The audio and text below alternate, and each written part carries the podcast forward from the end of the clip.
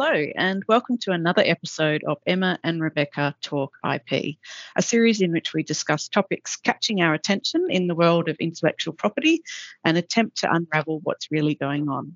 My name's Rebecca Gay. And I'm Emma Isles. Today we're going to get a bit trendy and we're going to talk about an emerging trend that we're seeing in the renewable energy space, which relates to patent trolls, which is a topic which sounds distinctly untrendy, I'll admit, but bear with us. To start us off, Rebecca, are we really talking about creatures hiding under bridges, attacking unsuspecting passers-by? Well, it definitely has that connotation, and maybe there's some merit to it. The term patent troll is used to refer to a non-practicing entity, or an N P E, that owns patents, but rather than commercialise the patents and the technology associated with them, the troll monetises them by threatening to sue or actually suing third parties for patent infringement with the aim of extracting licence fees or royalties. Often the patents relate to very broad, general subject matter, and often those rights have been obtained from a business that has failed and whose assets have been liquidated. That's right. And they really prey on the fact that most companies want to avoid patent litigation. So there's an incentive on the part of the alleged infringer to quickly resolve the matter by paying a relatively small fee to make the troll go away and avoid the cost of litigation. The troll gets to pocket the money and moves on to the next target. Using the patent system in this way is considered a form of extortion by many and is a long way from the intention of the system, which is to reward and encourage innovation. With patent trolls, it's often innovative companies that are the targets though, aren't they, Rebecca? They are, and historically the targets of patent trolls have been uh, the big tech companies, so Amazon, Google, Apple, Samsung, Facebook. Both Apple and Samsung, for example, have been sued in the U S for patent infringement in relation to a number of different features in their products, including mobile apps, fingerprint tech detection technology, and more recently the technology that's used in mobile phones for facial biosecurity information. And the last of those is actually the subject of current litigation in the Australian Federal Court. Apple was sued for patent infringement late last year by a company called Charter Pacific Corporation. That case centres on whether two patents owned by Charter Pacific, which Apple says are invalid, are infringed by Apple's Touch and Face I D technology, which uses biometric data to unlock devices. Charter Pacific has also sued Apple in the U S, where it's also launched an action against Nokia. Now, we should say that while the term patent troll has been used in relation to Charter Pacific, the company itself has rejected this classification and emphasises that although it is an investment company that does not practice in the space, it bought the patents in question with the intent of licensing and joint venturing, not litigating. So, and while certainly um, tech companies remain a likely target for patent trolls, we're starting to see the emergence of new targets.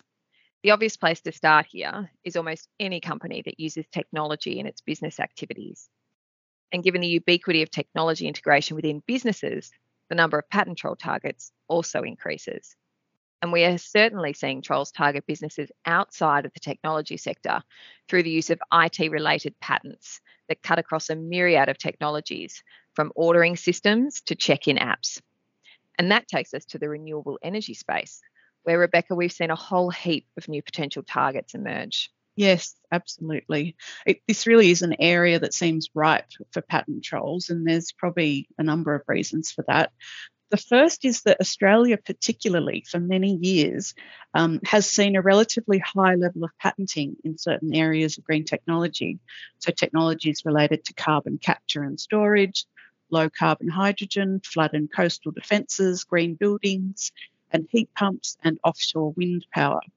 We can see that in recent reports by actually the U K's I P office, who have analysed worldwide patenting in the ten areas identified by the U K government for a green industrial revolution.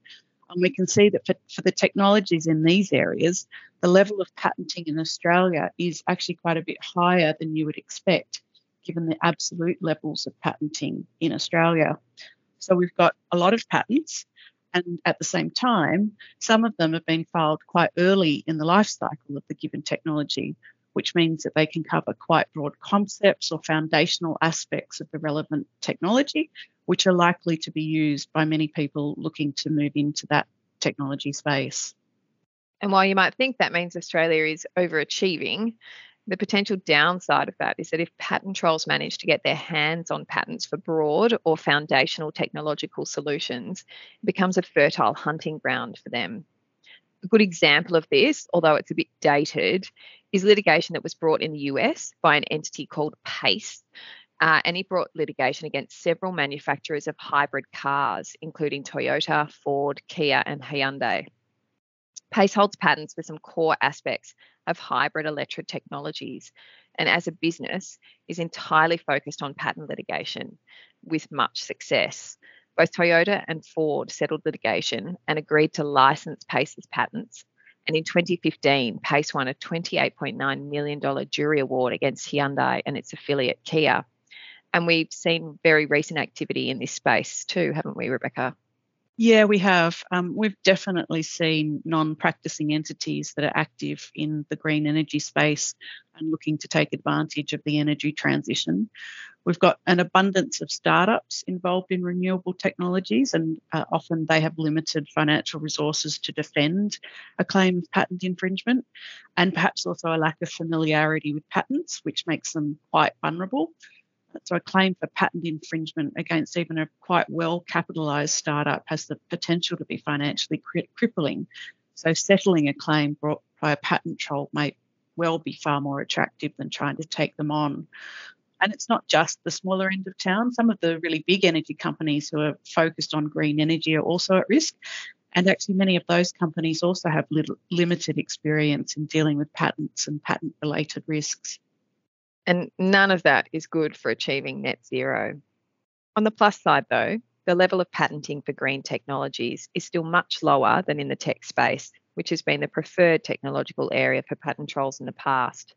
Also, many of the patentees in clean energy technologies are large multinational companies that are actively using the technologies in question. So the potential for patent portfolios to be bought from failed companies and used to troll others is much less at this point. So there are some factors that may serve to limit the activity of trolls in the field. Having said that, though, a big player in the solar panel space, L G Electronics, has recently announced plans to shut down its solar panel business. L G is reported to own the third largest solar-related patent portfolio after the State Grid Corporation of China and Samsung.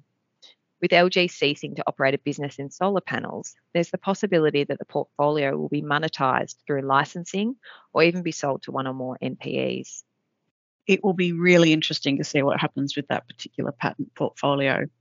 Um, and patents to renewable energy technologies are certainly a space to watch. Thanks everyone for listening, and until next time.